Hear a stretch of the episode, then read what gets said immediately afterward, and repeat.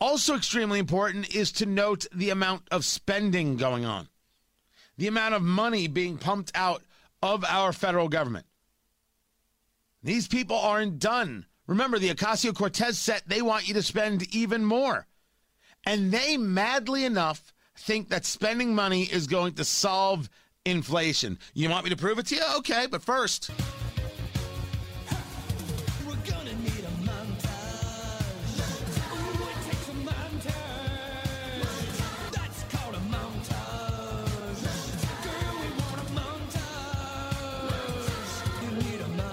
This administration really believes that if they spend more money, they're going to solve inflation, as Dr. Matt Will, economist, University of Indianapolis, explains very often.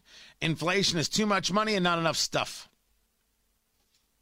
We have too much money in the system already. It's why the Fed has stopped the bond buying, and now we're putting another 1.2 trillion into it, and these people aren't done. And the administration, they're like, "Oh no, this is this is great."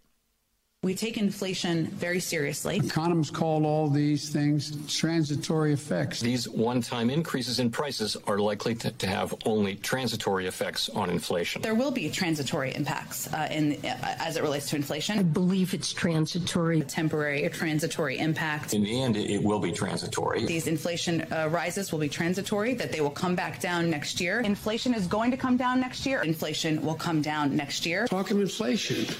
The overwhelming consensus is going to pop up a little bit and then go back down. People fully expect this inflation to be uh, t- uh, temporary. There's nobody suggesting there's unchecked inflation on the way. Hold on a second. There's nobody suggesting this? A lot of people suggesting this. The idea of calling it transitory is to put into people's head that however long it lasts, when it goes down, see, we told you it was no big deal. This is to dismiss the idea of how important and how big of a deal it is right now. And I believe at last check, the result was an increase of 5.4%, which is an increase in everything you buy. We've already seen that the increase in wages has disappeared in terms of buying power because of the inflation, and it's only getting worse. And they keep adding cash into the system, and they still want to tell you, "Oh, this is this isn't a big deal."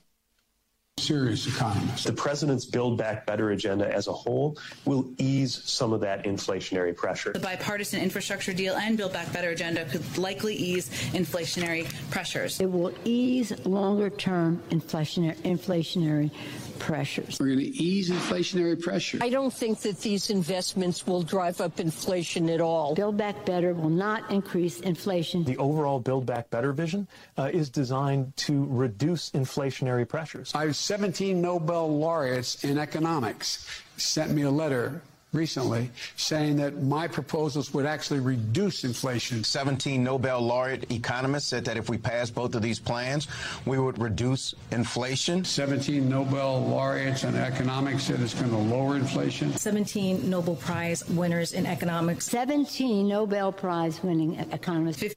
Just in case you want to know how a narrative is formed. So the 17 Nobel Prize winning uh, economists want you to know that more spending is going to lead to less inflationary pressure. That's a lot of Keynesians out there. Now ask yourself if that is indeed the case. Every day ask yourself, were the 17 Nobel laureates right? And if you come to the conclusion that they were wrong a day from now, a week from now, a month from now, a year from now, ask yourself, what's the value of a Nobel laureate? Not as important as the person on Midwest Main Street who has to buy milk for their kids. Someone should ask them.